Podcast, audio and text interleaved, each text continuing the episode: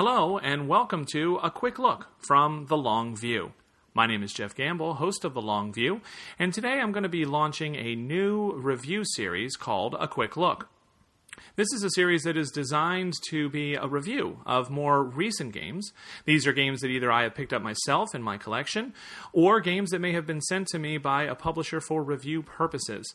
These will be games that I will have played personally a number of times, but perhaps not long enough to have formed a full long view, hence the name A Quick Look from The Long View. Today's first inaugural episode will be the game Milestones. This is a game that's come out this year. It is going to be featured at the Essen Fair coming up. It is a game by Stefan Dora and Rafe Zerlind. Um, the artist is Clemens Franz, and this is a game that is released by Eggertspiel, originally in Germany, and is being co-published by Stronghold Games. The game plays with two to four players, and my experience is it plays quite well with any number of players. The playing time is listed as sixty minutes, and the manufacturer's suggested age range is ten and up. However, I feel that uh, the game can be played in a significantly shorter amount of time, um, given some experience with the game, and that the manufacturer's suggested ages of ten and up is probably accurate if you want to explore the full depth of this game. However, younger players can certainly play and have a grand time. In the interest of full disclosures, it is important to note that Milestones was sent to me by Stronghold Games, um, and Stephen Bonacore is the uh, owner of Stronghold Games and is a gentleman that I have worked with in the past, um, a gentleman that uh, I have some personal experience with, and it is important to note in this review that I do have a relationship with him uh, and Stronghold Games, though nothing of an official nature. Uh, I have worked with and for Stephen even at various conventions, so there's my disclaimer. Milestones is, I would say, a perfect middleweight Euro game. Now, before I go on to explain why I say that, and also tell you a little bit about some of my reservations about the game, I do want to talk to you a little bit about how the game is played. Now, normally on The Long View, I don't spend much time going into this, because it is assumed that my listeners are either familiar with the game, or are more interested in hearing what people with a vast amount of experience have to say about a particular game or game system. In A Quick Look, we're going to have a little bit different opportunity to perhaps be introducing a game to people. So let me tell you a little bit about the game. The game is, as I said, played with two to four players. The theme of the game is that you are building uh, roads, uh, houses, and markets that are branching out from a sort of central city that is depicted on the board, and that as you build, you will gain prestige, uh, in this case what we would call victory points, as you continue to diversify and spread yourself out beyond the walls of the uh, castle and the sort of central city that's shown on the board. Uh, the game, however, is rather abstract, I will say that. The, the theme is not exactly dripping here. Uh, you are basically route building. Uh, the components are wood and very nicely done. There are little uh, wooden sort of, uh, I don't know how else to describe them, aside from little route markers or sticks, kind of like the same you would see in Transamerica. And the houses that you will build are uh, perfectly serviceable little houses that you would see in any number of games, in particular uh, Settlers of Catan. And the markets are depicted by uh, white wooden discs. So during the course of the game, what you're going to be trying to do is you're going to be trying to branch out from that starting position. And the starting position is right outside the city, and there's a market there. And you're going to need to, or someone, which is one of the interesting parts of the game, is going to need to start building roads. As you build roads, every time you build a road, you get two of those wooden road segments, and then you get a sort of a little octagonal marker called a milestone. And that little wooden octagonal marker is going to go between the two road pieces that you play. Now, those road pieces do have to go on predefined sort of routes on the board. The board itself is divided into what look like triangles. Um, so the edges of those triangles is where you will place the roads. In addition, when you place your two road pieces, the milestone needs to go between the two that you just placed. And at every vertex of the triangle, at every corner of every triangle on the board, there's going to be a number. The number could be anywhere from one to five. And when you place a milestone marker on the vertex of the triangle, whatever number was there is the number of points that you score. So if you build two road pieces and there is a spot uh, that you are covering with your milestone that says two, you just score two victory points. If you continue to build roads in this fashion, you can continue to amass victory points. There are other ways, however, that you can uh, obtain victory points as well, as any good Euro would have. And this is no exception. You can also build houses. When you build a house, what you're going to do is you're going to place your house piece in the actual triangle, in the triangular area that is defined by these lines, these borders that we were just speaking about. And when you place a house, if you recall, when a road comes into a triangle, you may have placed a milestone covering one of the vertexes. But there are two other vertexes of that triangle. And those two other vertexes also have numerical values. If those vertexes have not been covered by another milestone or perhaps by a market, which I'll explain later, then what happens is you will receive the sum of those two visible vertexes when you place a house. So if we imagine a triangle that has the following numbers, three, two, and one, and someone has built a road segment into that triangle across the top of it. Let's say it's an upside-down triangle. And the first p- uh, piece that they played was outside of that triangle. The second piece that they play is along the top of this inverted triangle. They would place their milestone marker covering the three. This scores them three points. Another player, or perhaps the same player in the same turn, if they wish and if they have enough resources, and I'll tell you how you get resources in a moment, wishes to later, they can build a house in that triangle now that there's a road that takes uh, uh, that gives access to that space. When a player builds a house there, then the two other visible uh, numbers on the vertexes of the triangle, the two and the one, will give the points for the person who builds the house. So in this case, the house would be worth three points. So someone may have gained three points for building the road, and another player may have gained three points for building the house. Or perhaps a very savvy player may have been able to gain six points for themselves all in one turn. Three points for the road and three points for the house. However, gathering resources can be a little tricky, as we'll learn later.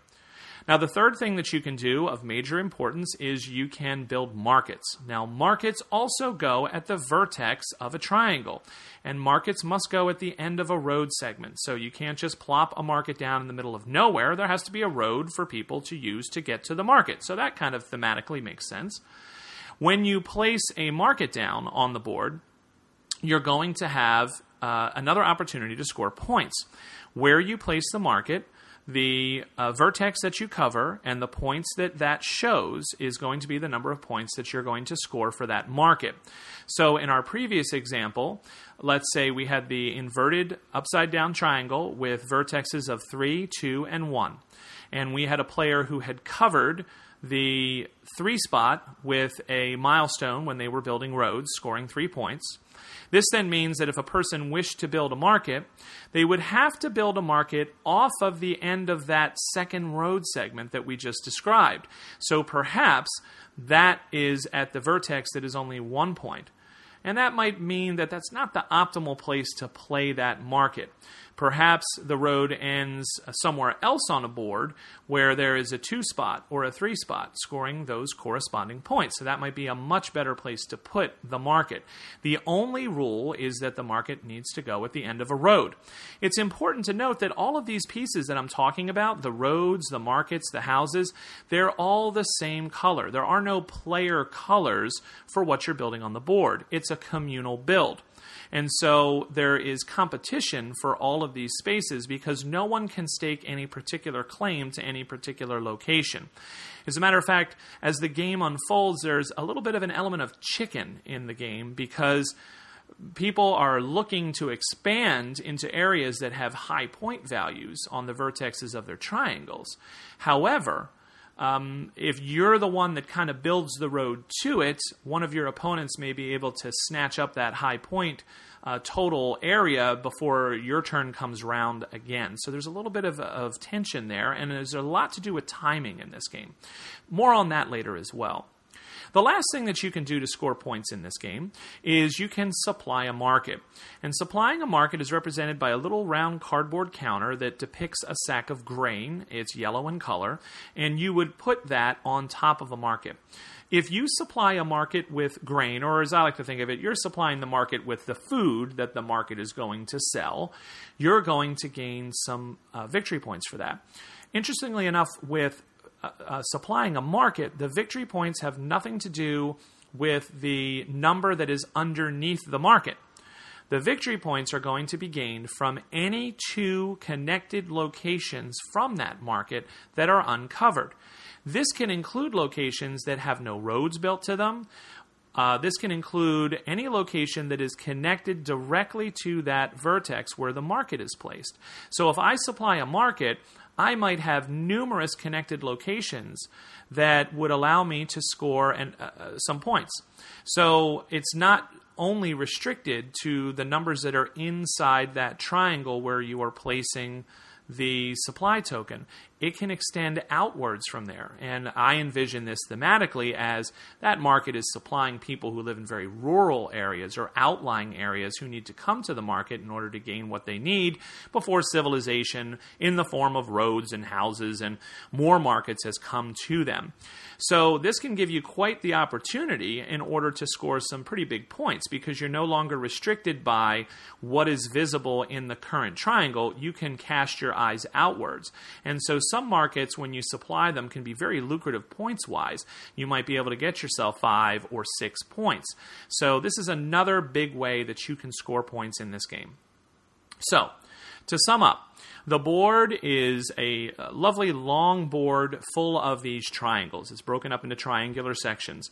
And everybody builds this map, this board, communally uh, out of roads with milestones, houses, markets, and by supplying markets. This is how you're going to gain victory points.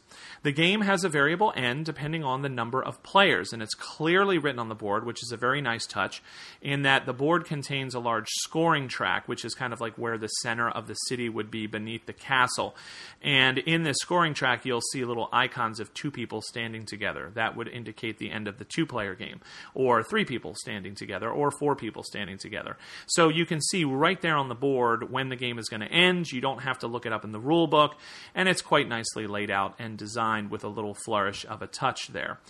So what we have is we have an abstract uh, euro uh, that is basically route building and resource management that is going to give you a variety of ways to score victory points. So a very solid little game, very solid engine, and it runs very smoothly. There's a lot of uh, player interaction in trying to snag prime locations, trying to set yourself up for better locations, while at the same time keeping a wary eye on your opponents to make sure that they're not going to be able to swoop in behind you and steal what it was you were building for in the first place. Now, all of this is fairly standard, uh, to be quite honest with you. I've seen a lot of games of, you know, route building and resource management. Not, not, not a big deal.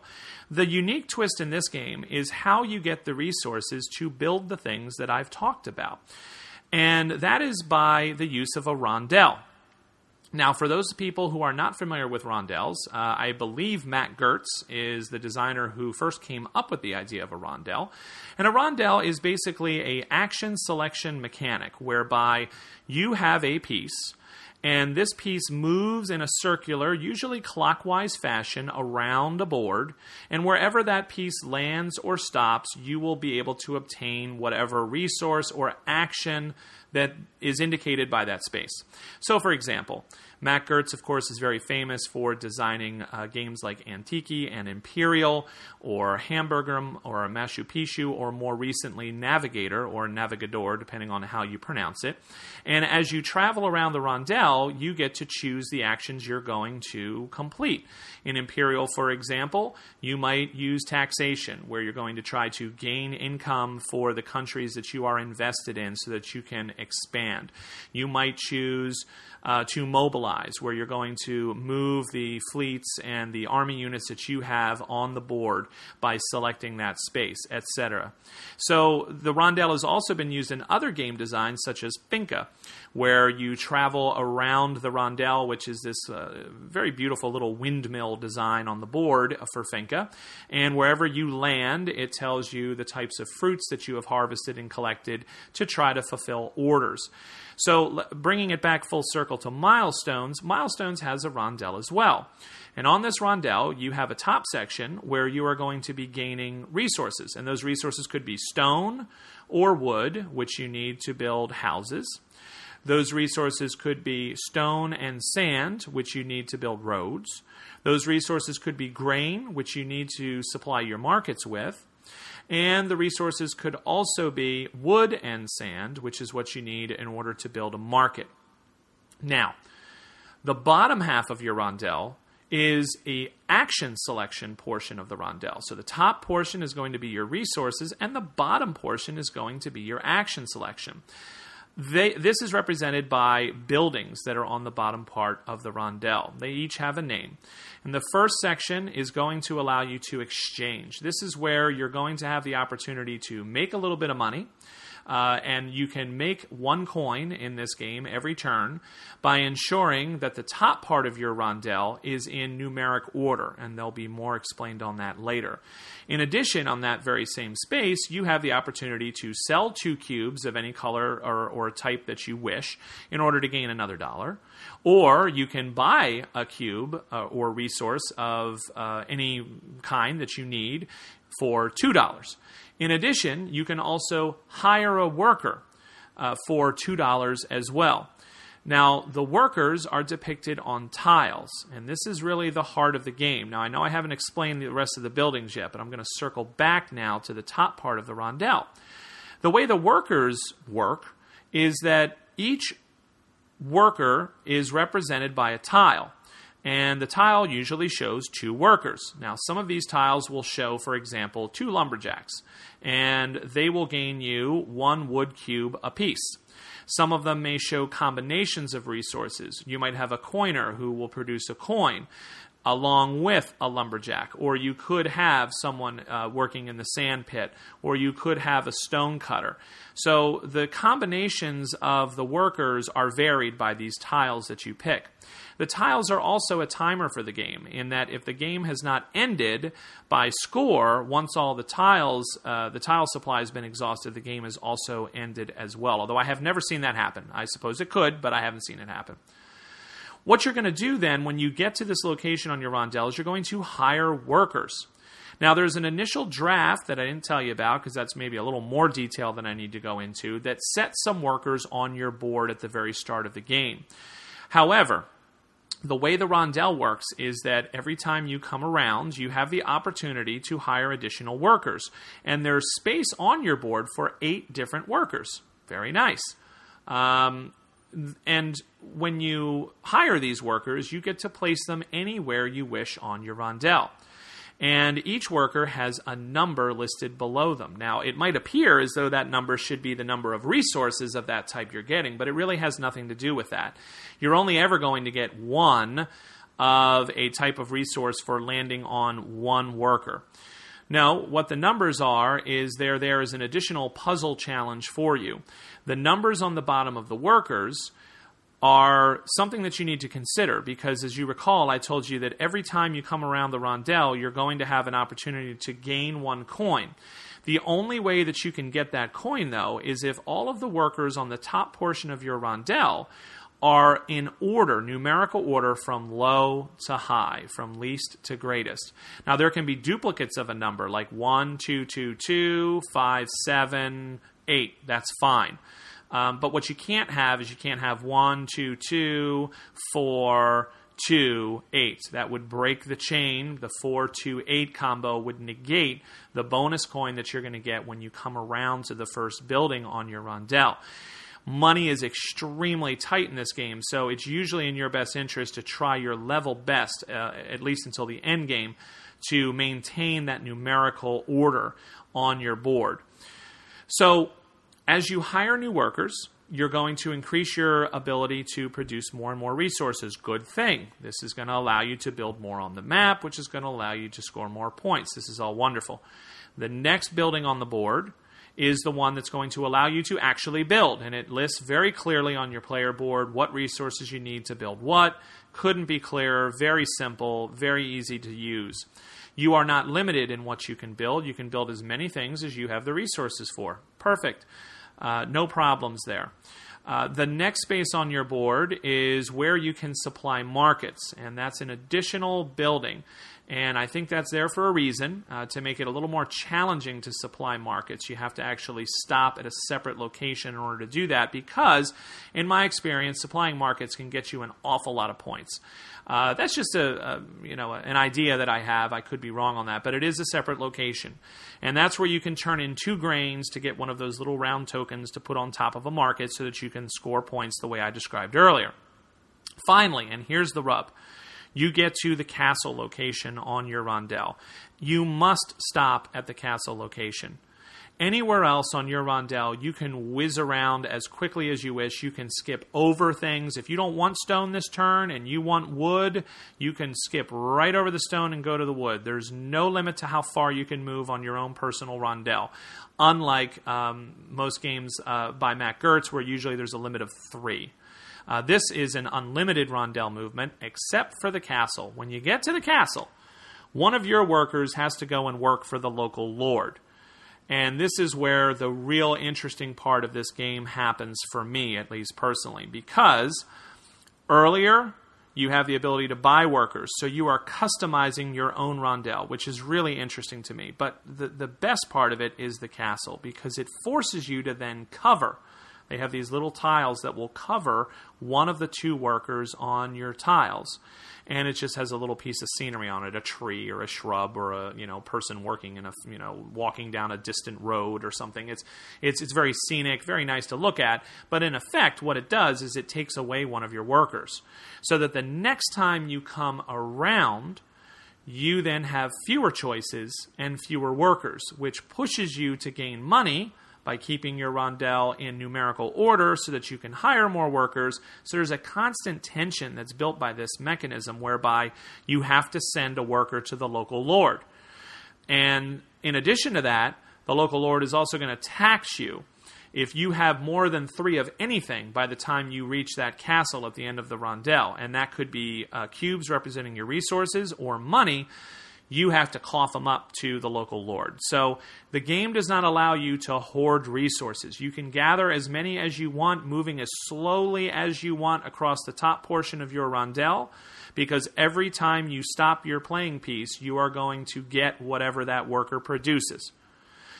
So you can accumulate quite a bit if you have a lot of workers, but then you kind of need to spend them as you come around the bottom portion of the rondel to the building office and, and the other locations so that you don't have extra because it's just going to go to the local lord anyway, and who wants to do that?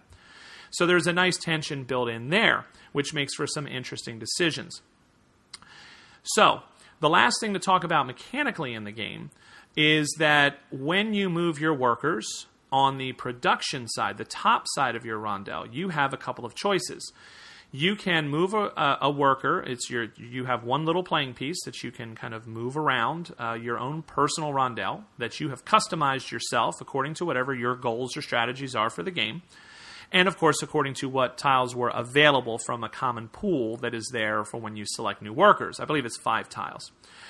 If you stop at a worker, you get that resource. Simple. If, however, uh, I am standing on a uh, worker who produces stone at the start of my turn, that's where I ended my last turn, and there is a worker in front of me that produces grain, and then a worker in front of me that produces wood, and then after that, another worker who produces wood. I have some choices. I can move to the grain space and just take one grain. I can move past the grain to take one wood at the first lumberjack space. However, more likely, if I'm going for wood, I can move from the stonemason past the grain, past the first lumberjack, and land on the second lumberjack.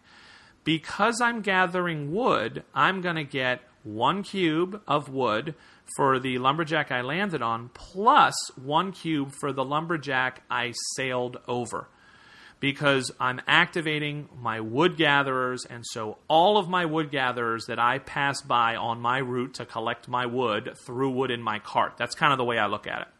So this is a way that you can gain multiples of a cube type in one action. And the last thing it would be remiss for me to say is that you get to move your worker twice every turn. So this will give you the ability to, you know, gain quite a few resources in one move, depending on how you've utilized your rondel. It's also, I think, crucial to the game, because if you didn't have two movements or two actions on your rondel, you would never be able to go to the first building on the lower portion of the rondel, which allows you to exchange goods and allows you to hire workers and allows you to buy perhaps some cubes that you need or sell some extras that you don't. And then in the same action, go to the building office to build something before someone else gets a turn and can swoop in and take everything away from you. So that's a general overview of the gameplay. Um, what makes this game uh, special or unique is the first thing I'd like to talk about. And then the second thing I'd like to talk about are what are some things I see that maybe are some potential drawbacks to this game. So the first thing I would say about it is it is a very well-designed little machine. The game hums. The game plays very quickly. Uh, my wife and I have played it quite a bit, two-player. I think it's a great couples game. And I would say we play it in thirty minutes. It's it's very short. Uh, when I played it with the full complement of four, it only took us, I'd say, forty minutes to play. We didn't even approach the sixty-minute mark. And that's because, at its heart, it is a rondel game. And like many rondel games, you're basically taking micro turns. There's not a lot of brain burn as you sit there and try to figure out this big, long chain of events. You're taking these short little micro turns until you get to the areas where you're going to trade and build. And that's where you're really going to have to think. That's where you're going to really have to put some thought into looking at the board state after the other players have gone, seeing what opportunities are there, seeing what you can do yourself on your move, and also trying to consider what it is that you can set yourself up for in the future. So this is why this game is not a light game, in my opinion. There's definitely some strategy, and there's definitely some timing. There's definitely blocking. There's bluffing. There's a little bit of that chicken element that I talked about before as to who's going to start branching out towards these uh, higher valued areas on the board. So this is why I think, because of the playtime, because of the fact that it plays very well with two, three, and four in my limited experience with it. I've only I played it mostly two players, so keep that in mind. One four-player game and two three-player games, I believe. So uh, I played it about seven, eight times so far, and, and this is kind of the conclusion that I've come to. It's a, a very good medium-weight Euro. It has enough interesting decisions to occupy your brain, but it doesn't make your head hurt. Uh, it plays extremely quickly and yet is not just a light filler. It really is a great medium weight uh, Euro game that has some really good strategic decisions to make. The personal rondel is something that I think is fantastic. I really like the idea of being able to customize your own rondel based on your own strategies. I think that's a brilliant idea, and I hope to see it in future games. I love the forced choice of having to cover your own workers and then seeing what you can do in the future to rebuild, regroup, or perhaps even shift your strategy based not only on the workers that are available and your own ideas of what you wanted to do, but based on what other players on the common board do, given the fact that the board is built by all players together. So I, I don't feel that there's a cooperative aspect to this. Quite the contrary. I think it's very competitive, but it it's because you're building in the same space, it forces you to deal with each other. It forces you to keep an eye on what the other players are doing and what, based on the cubes they're collecting, you think they're going to do as their optimal move. So I, I think that everything about the game is a very pleasant experience. It's very well designed. And, you know, you can tell, I've talked a lot on The Long View about how some games seem like maybe perhaps they didn't have all the development or play testing that I would have hoped for based on how they play. This game was clearly play tested and developed, in my opinion, because it's very tight. There's nothing about this game that doesn't work. There's no weird exceptions. There's no F A Q needed. It's very straightforward, easy to learn, easy to play, but if you want to dive into it and continue to dig, you're going to find some depth here. Um, so I think those are the positives about this game. What are the negatives? Um, there's a couple things that concern me. Number one, uh, the player boards in this game are the becoming very standard thin cardboard uh, uh, play. Not even cardboard. They're, they're that thin playing card stock. Um, the same thing that we saw in games like Aura and Labora. Uh, I hate this. I hate it. I don't like it. I think it's cheap. I think it's chintzy. I don't like it at all. The boards, um, you know, sometimes get that little bow to them, the same way that Aura and Labora does, and the tiles, you know, slightly slide down one side or the other. And there's just a part of me that thinks, you know, th- this is an Eggertspiel game. Um, Stronghold is the distributor for it in North America. Um, but I think all companies seem to be moving to this style of playboard, and I really dislike it strongly. I, I, I really feel that most of us out there would be happy to pay a couple of extra bucks for the game if we were going to get Agricola-style, you know, thick cardboard playing mats. Uh, because each player in this game has their own personal play mat, which forms their rondelle. So I really don't like it. I, I don't like that for the price point, and I don't like that just from a player's perspective. Uh, you know, to me, uh, I would rather just pay a little extra and get that. Okay, so done with that. That that's my only component issue. Uh, the theme in this game, I would say, is a little pasted on. It's, you know, kind of that typical Euro complaint, which is, you know, basically it's route building and resource management with a rondelle. And I don't really ever feel very thematic. I don't feel the theme coming through here. You know, I don't feel like I'm expanding civilization and building houses. I mean, yeah, the, the board is, is broken up into this abstracted triangular type of surface. And it works very, very well. But if you're looking for a thematic experience, I, I don't know that you're really going to feel the theme much in this one. I found some connections, you know, for example, what I said, um, you have to have a road before you can build a house, and markets go at the end of the roads, and, and how markets can supply people that are kind of out in the wilds there where there's no roads yet, and that's how you score points for them, because you have people coming from distant places to your markets, perhaps. So there are some thematic connections uh, that I see, that I feel, but th- it's not strong, let's put it that way. So theme's a, a little pasted. The other issue that I can see maybe some people having with this game is that the numbers on the triangular vertexes or vertices, I never know which is right, maybe someone can post and tell me about this. The numbers on the vertexes of the triangles are printed on the map.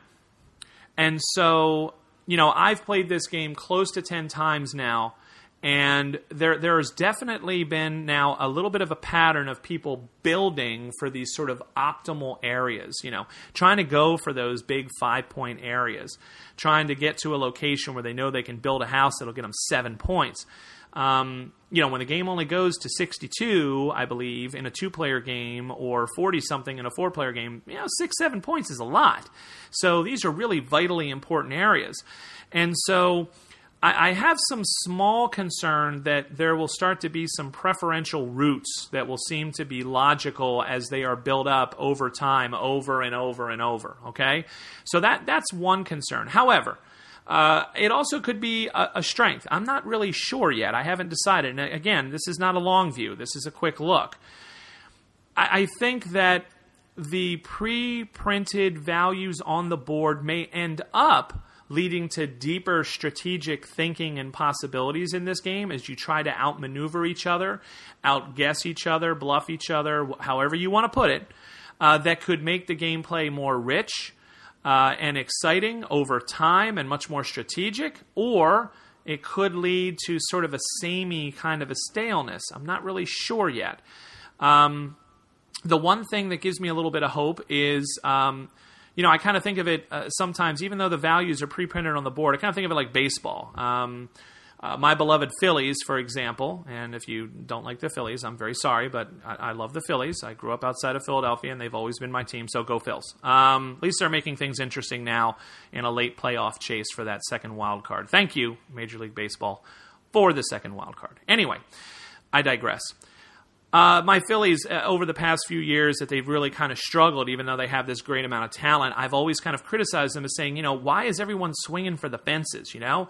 Why does everyone want to play long ball? Seems like every time, you know, my guy Ryan Howard goes up there, he's he's trying to kill it, trying to send it into the upper decks. And, you know, why don't these guys play small ball? Why don't they just go and just get on base, steal a base, single here, single there, with our pitching staff? Before you know it, we're going to win some games, gosh darn it. And so this game, I think, with the pre-printed values on the board, offers that same dynamic. You can go and play long ball. You can go for those big areas and try to see if you can nail them down before anybody else, build towards them, and go for the big home run. Or there's also absolutely nothing wrong uh, with going and playing small ball, where you're only maybe getting three or four points for a house that you put, or you're only getting two points for a road. But, you know, uh, there's not as much competition there. Uh, not everybody uh, wants to play that. It's not the most glamorous form of baseball is uh, playing small ball. Uh, but, boy, it can be really effective. And I think we have the same kind of dynamic here. Um, so that, that gives me hope that it may not turn stale, because some people are going to naturally want to be going for the big home run. They're going to go for those big areas. And other people are going to be content to sit back and say, you know what, I'm going to let those people fight over that. I'm going to play small ball. I'm just going to gather my resources, and I'm going to outbuild them in sheer volume while they're trying to outmaneuver each other for these other areas. And by the end of the game, I'm going to win. So I, I don't know what the ultimate answer is as far as long-term replayability goes. That's kind of the message I'm trying to say here. Uh, I could see it going either way, and I may end up doing a long view with a, a guest perhaps who's played this game a lot as well uh, in the future once we kind of figured that out. But I wanted to take a chance at uh, starting a new series within the long view um, called The Quick Look. And I thought that this would be a perfect opportunity. So, full disclosure with Stronghold aside, I do feel that this game is a solid middleweight Euro. It, it is a great couples game, I feel. So, Milestones definitely gets a thumbs up from me for right now. And we'll have to wait and see a little bit about its longevity in the future. But for right now, I think this is definitely a game that would be worth checking out. So for everybody out there, thank you for listening, and good night.